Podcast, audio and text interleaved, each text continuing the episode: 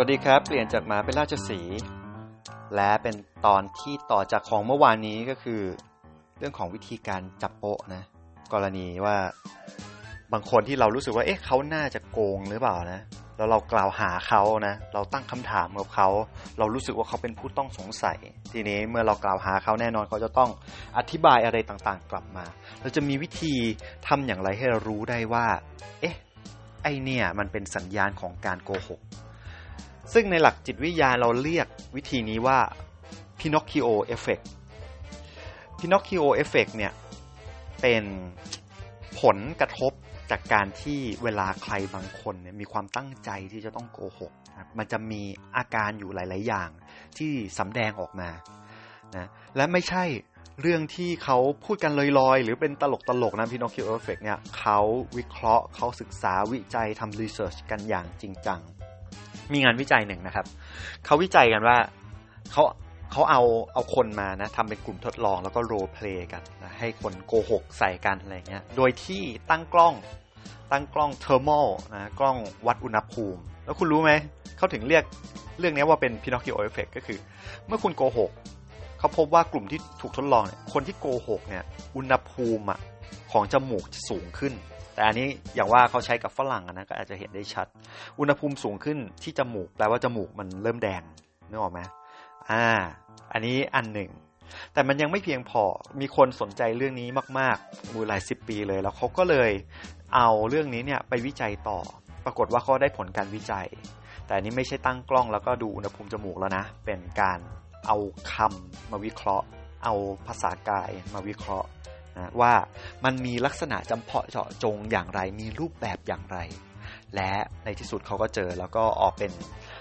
ผลวิจัยออกมาว่าใน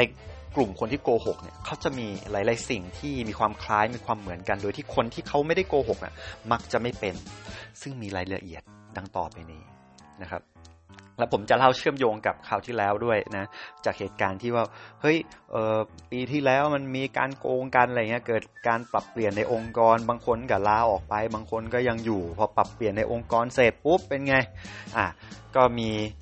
เจ้านายใหม่มา มีหัวหน้างานใหม่ทำงานกันไปเรื่อยๆ เอ๊ะ มันเริ่มมีโปรเซสบางอันที่เขารู้สึกว่ามันแปลกๆใช่ไหมเขาก็เลยตามดูค่อยๆ เฝ้าดูดู เฮ้ย ไอ้นี่มันแปลกจริง มันไม่น่าใช่แล้ว ก็เลยไปสืบ เรื่องแล้วก็เช็คดูปรากฏว่า เอ๊ะ มันดูท่าทางจะมีมูล มีความจริงมีเขาเขาใช่ละเขาโครงว่า เอ๊ะมันน่าจะนะ ดูแล้วมันน่าจะมีโอกาสเป็นอย่างนั้นได้นะ ก็พยายามสืบสอหานะพยานหลักฐานอะไรก็แล้ว แต่จนท้ายที่สุดต้องเอาประเด็นประเด็นนี้มาเปิดคุยกัน แล้วเมื่อเปิดคุยกันแน่นอนมันก็จะเกิดทันทีเกิดโจทย์ทันทีกับเกิดจำเลยทันที คราวที่แล้วเราเล่าถึงว่ากรณีถ้าสมมติคุณเป็นจำเลยโดนเขาสาดโคลนมาโดนเขาใส่ร้ายมาคุณทํำยังไง อย่างที่ผมบอกไปแล้วนะใครไม่ได้ฟังลองฟังดูนะครับ ว่ามันมีสักประมาณ 3 ข้อที่เราต้องเตรียมตัวนะว่าทำอะไรบ้างใช่ไหมแต่กรณีที่เราเป็นโจทย์ล่ะแล้วเรารู้สึกว่าไอ้คนนี้มันต้องเป็นผู้ร้ายแน่ ๆ เลย หรือผู้ร้ายอาจจะมีหลายคน แล้วคุณก็ตั้ง ตั้งข้อกล่าวหาแล้วก็ค่อยๆ สัมภาษณ์ทีละคน มีวิธีเช็คอย่างไร วิธีเช็คดังต่อไปนี้ครับ เราเรียกว่า Pinocchio effect นะครับ โอเค ข้อที่หนึ่งอย่างแรกเลยเขาบอกคนที่โกหกเนี่ยนะหนึ่งคือใช้อารมณ์ สังเกตง่ายมากที่สุดคือสังเกตได้จากอารมณ์ วิธีการตอบคำถาม วิธีการตอบกลับวิธีการพูดกันจาเนี่ยในระยะยาวไม่ใช่แค่แบบเฮ้ยมากล่าวหาผมผมก็ใช้อารมณ์เลยออันนี้มันอาจจะปกติ แต่ดูในระยะยาวหลาย ๆ วัน หลาย ๆ ครั้งหลาย ๆ คราวนะคุณจะเห็นว่าเขาจะรักษาอารมณ์เขาได้อย่างมั่นคงมาก และอารมณ์เชิงลบนะไม่ใช่อารมณ์บวกอารมณ์อารมณ์อยากบวกอย่างเดียวเลยคือ อารมณ์หัวร้อนอย่างเดียวอารมณ์แบบ ในทำนองเนี้ยที่ค่อนข้างรุนแรง อาจจะใช้ถ้อยคำหยาบคายด้วยผสม นี่คืออย่างแรกที่คุณสังเกตได้ง่ายมากๆนะครับสำหรับคนที่เป็นคนโกหกคือมีมีเอฟเฟกจากการเป็นพินอคคิโอเป็นอันแรกเลยก็คือเรื่องของอารมณ์แล้วก็หยาบคาย ทีนี้เพิ่มอีกนิดนึงบางทีมันอาจจะไม่ใช่อารมณ์โกรธอารมณ์หยาบคายอย่างเงี้ยมันอาจจะมีอารมณ์ดราม่าได้ด้วยเหมือนกันทำเป็นคือแบบเศร้าอะไรอย่างเงี้ยเราเล่นมุกนี้ คือใช้ใช้อารมณ์เนกาทีฟได้ตลอดเวลายาวๆนะหลายวันหลายครั้งที่พูดคุย ผมตั้งข้อสังเกต อันนี้คือแบบที่หนึ่งแบบที่สองก็คือคนที่ชอบโกหกหรือว่ามีพฤติกรรมโกหกหรือเหตุการณ์นั้นเขาโกหกจริง ๆ เนี่ย เวลาที่เขาอธิบายเขาจะพูดเยอะมากผิดปกติ คุณจะต้องไปเปรียบเทียบกับคนคนนี้ว่าปกติเขาเป็นคนพูดเยอะหรือเปล่า แล้วเขาเขาเป็นคนแบบไหน แล้วถ้าเขาเป็นคนพูดพูดไม่มากอะ่ะ แล้วเขาแบบ ในครั้งนี้นี่เขาพูดมากเป็นพิเศษ พูดเยอะเป็นพิเศษ อธิบายยาวยืดเป็นพิเศษ ทั้งๆทที่มันไม่ควรจะอธิบายแล้วอะไรอย่างนี้นะ นั่นแหละ นั่นคือสัญญาณของการที่โกหก คนโกหกมักจะแบบในจิตใต้สำนึกคือ จะต้องอธิบายให้ยาวที่สุดเท่าที่จะยาวได้ เพราะเขาต้องการที่จะโน้มน้าวฝั่งตรงข้ามว่าทำไมฉันถึงโกหกไง ฉันต้องให้เหตุผลอะไรเยอะแยะมากมาย เพื่อให้คุณเชื่อฉันว่า นี่ฉันโกฉันโกหกจริง ๆ นะเออนั่นแหละเขาพูดเยอะเป็นพิเศษนี่คือลักษณะแบบที่สองของคนที่เขาโกหกอยู่นะครับ พูดเยอะนะครับอย่างที่สามคือในขณะที่เขาพูดเยอะแล้วเนี่ย เขาชอบอ้างบุคคลที่สามครับ เขาจะพูดถึงบุคคลที่สามเยอะมาก ๆ เขาจะไปอ้างคนนั้น อ้างคนนี้ อ้างคนนู้นเขาได้เรียนแบบคนนั้นเขาได้เรียนแบบคนนี้ ถ้าหรือว่าเขาจะอ้างอะไรก็แล้วแต่ที่ไม่ใช่คุณกับผมแต่อ้างถึงเขา อ้างหาบุคคลที่สามอ้างอ้างแบบว่าเท้าความไปนั่นไปนี่หรืออ้างถึงเหตุการณ์ในอดีตอะไรต่างๆ อ้างถึงกระบวนการอะไรบางอย่างที่ผ่านมา ก็แล้วแต่เป็นต้นนี่คือ อ้างเยอะยึดมากเลยกับ ตรงนี้นะเรื่องของการอ้าง ถ้ามีทั้งสามข้อเนี้ยผมคิดว่าค่อนข้างมั่นใจเลยว่าเข้าข่ายแล้วแหละ เข้าข่ายเป็นพินอคคิโอนะ แต่นั้นยังไม่พอนะนี่มาถึงข้อที่สี่แล้วข้อนี้ค่อนข้างสำคัญ คือคนที่โกหกเนี่ย มันด้วยความที่เวลาโกหกนะ มันคืออาการของการที่เราต้องการดีเฟนหรือการ การตั้งรับการที่จะแย้งให้เหตุผลอะไรบางอย่างเพื่อเพราะเราเพราะเราต้องการจะต้องต้องการจะพ้นผิดอะนึกออกมาต้องการที่จะแบบว่าได้ในสิ่งที่เราได้แล้วเราแบบมันมีอารมณ์เข้าไปอยู่ในนั้นด้วย มันมีหลายอย่างผสมปนเป อย่างที่ผมบอกว่าอารมณ์มาปัญญามันดับถูกไหมแล้วก็อย่างที่บอกว่าบางทีคนโกหกเนี่ย คือเขาต้องมีสมองที่ฉลาดปาดเปลืองมากเลยนะ เพราะอะไรรู้ปะเขาจะต้องปฏิติประต่อเรื่องแล้วคิดมาอย่างดี แต่โดยทั่วไปแล้วอะถ้าไม่ใช่นักโกหกมืออาชีพ นักโกหกมืออาชีพคือใครไปคิดเอาเองนะเออคุณคุณผมเชื่อว่าคุณหาหาได้อยู่อยู่แล้วแหละเออไม่ไม่ต้องพูดอาชีพก็ได้ แต่โดยทั่วไปคนธรรมดาไม่ใช่นักโกหกมืออาชีพ เขาไม่มานั่งคิดแผนตักกะบ้าบอหรอกว่าจะโกหกว่าอะไรบ้าง แล้วพยายาม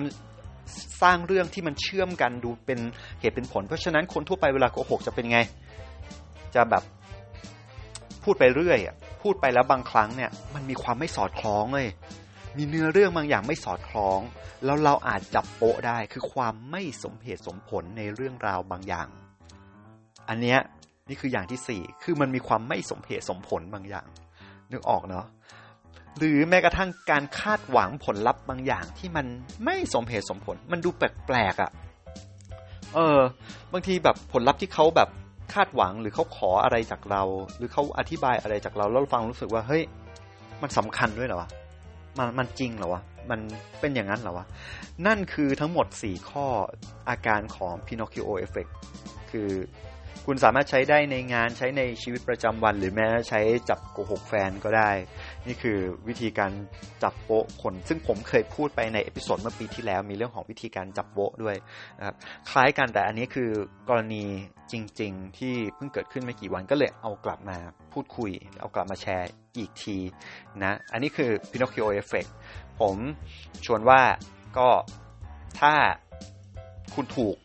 ตั้งข้อกล่าวหานะแล้วเป็นคนผิดจริง ๆ สิ่งที่คุณควรทำก็อย่างที่บอกคือคุณพิจารณาว่า ผลกระทบคืออะไร คุณจะอธิบายว่าอะไรที่มาที่ไปเป็นอย่างไร และสิ่งที่คุณควรทำก็คือยอมรับ ยอมรับผิดแล้วก็พลาดไปแล้วผิดเป็นครู ครั้งต่อไปคุณทำอย่างไร ต้องการให้ทำอย่างไรให้ดีขึ้นนะเราก็ดูผลกระทบดูอะไรเรียบร้อยปุ๊บก็พยายามปรับปรุงตัวเองพัฒนาตัวเอง เพื่อให้มีโอกาสต่อไป โลกไม่ได้แตกในวันนี้ คนเราทำผิดกันได้ โลกไม่ได้แตก บางครั้งมันมีเจตนาไม่มีเจตนา เหมือนผมเคยพูดในก่อนหน้านี้ว่า สมมติถ้าโยงกลับมาเรื่องของการที่บางทีเราเราโกงโดยไม่ไม่ได้ตั้งใจเนี่ยนะมีเหตุการณ์กับกับของผมซึ่งผมโชคดีมากๆ แล้วมีเจ้านายก่อนหน้านี้ก่อนที่จะอยู่กับบริษัทที่ทำงานอยู่ทุกวันนี้เป็น 10 ปีเนี่ยก่อนหน้านั้นก็จะมีเจ้านายผู้หญิงท่านหนึ่ง ท่านก็บอกว่า เนี่ยเราทำงานในบริษัทเนี่ยไม่ใช่ว่าเราเราเอาเงินส่วนตัวเราไป support บริษัทไปไปยอมจ่ายอะไรบางอย่าง ทั้งทั้งที่บริษัทพร้อมจะ support อยู่แล้ว แต่เราไม่เราไม่เบิกเราไม่มาบอกเราเซื้อขนมไปฝากลูกค้าไม่เบิก ไอ้พวกนี้เล็ก ๆ น้อยๆเนี่ยมันฝังเข้ามาในจิตใจเราแล้วเราคิดว่ามันเป็นบุญเป็นคุณ แล้วท้ายสุดแล้วเรายอมที่จะเสียเกียรติของเราโดยการโกงบริษัทเล็ก ๆ น้อยๆ โกงค่าไมเลสฮะโกงค่ารถโกงการเบิกอะไรจ่าย เล็กน้อย 10 บาท 20 บาทร้อยบาทพันบาท เป็นต้น นั่นคือจุดเริ่มต้นของการที่เราโกงได้ เพราะฉะนั้น เจ้านายผู้หญิงท่านนั้นก็เลยสอนผมว่าโนโนเราไม่ควรทำเช่นนั้น เพราะฉะนั้นเราควรจะตรงไปตรงมาที่สุดเราเราไม่ติดค้างกันธุรกิจคือธุรกิจทำอะไรตรงไปตรงมาเนี่ยสะอาดมากที่สุดเลย ซึ่งผมก็เก็บเรื่องนี้มามาใช้ตลอดเวลา แต่แน่นอนผมเข้าใจนะ บางทีมันแบบว่ามันเล็กๆ น้อยๆ บางทีเราเฮ้ยมันก็ไม่แน่ใช่เรื่องที่จะคิดมากหรืออะไร ดังนั้นแล้วเมื่อเมื่อเรารู้ว่ามันมันเป็นเรื่องผิด เราก็ควรที่จะเลิกซะและปรับปรุง ให้ถูกต้องถูกต้องหรือไม่ใช่ไหมผมคิดว่าตอนนี้คงเป็นประโยชน์ไม่มากก็น้อยนะครับ ก็ฝากติดตามในตอนต่อไป แล้วก็ใครที่ฟังอยู่นะทั้งสองตอนเลยตอนที่แล้วกับตอนนี้อยากให้คุณตระหนักไว้ ซื้อกินไม่หมดคดกินไม่นานนะครับ แล้วถ้าทำทำผิดไปแล้วผิดเป็นครูไม่เป็นไรนะ ปรับปรุงและแก้ไขใหม่ ลองดูว่าอนาคตเราสามารถสร้างโอกาสใหม่ ๆ ที่เราจะสร้าง เครดิต หรือสร้างความน่าเชื่อถือได้นะผมเชื่อองคุลิมานยังกลับตัวได้ถูกไหมเปรียบเทียบกันแบบนี้นะเอาละชีวิตไม่ไม่สิ้นหวังหรอกมันไปกันต่อไปได้ วันนี้ลาไปก่อน สวัสดีครับ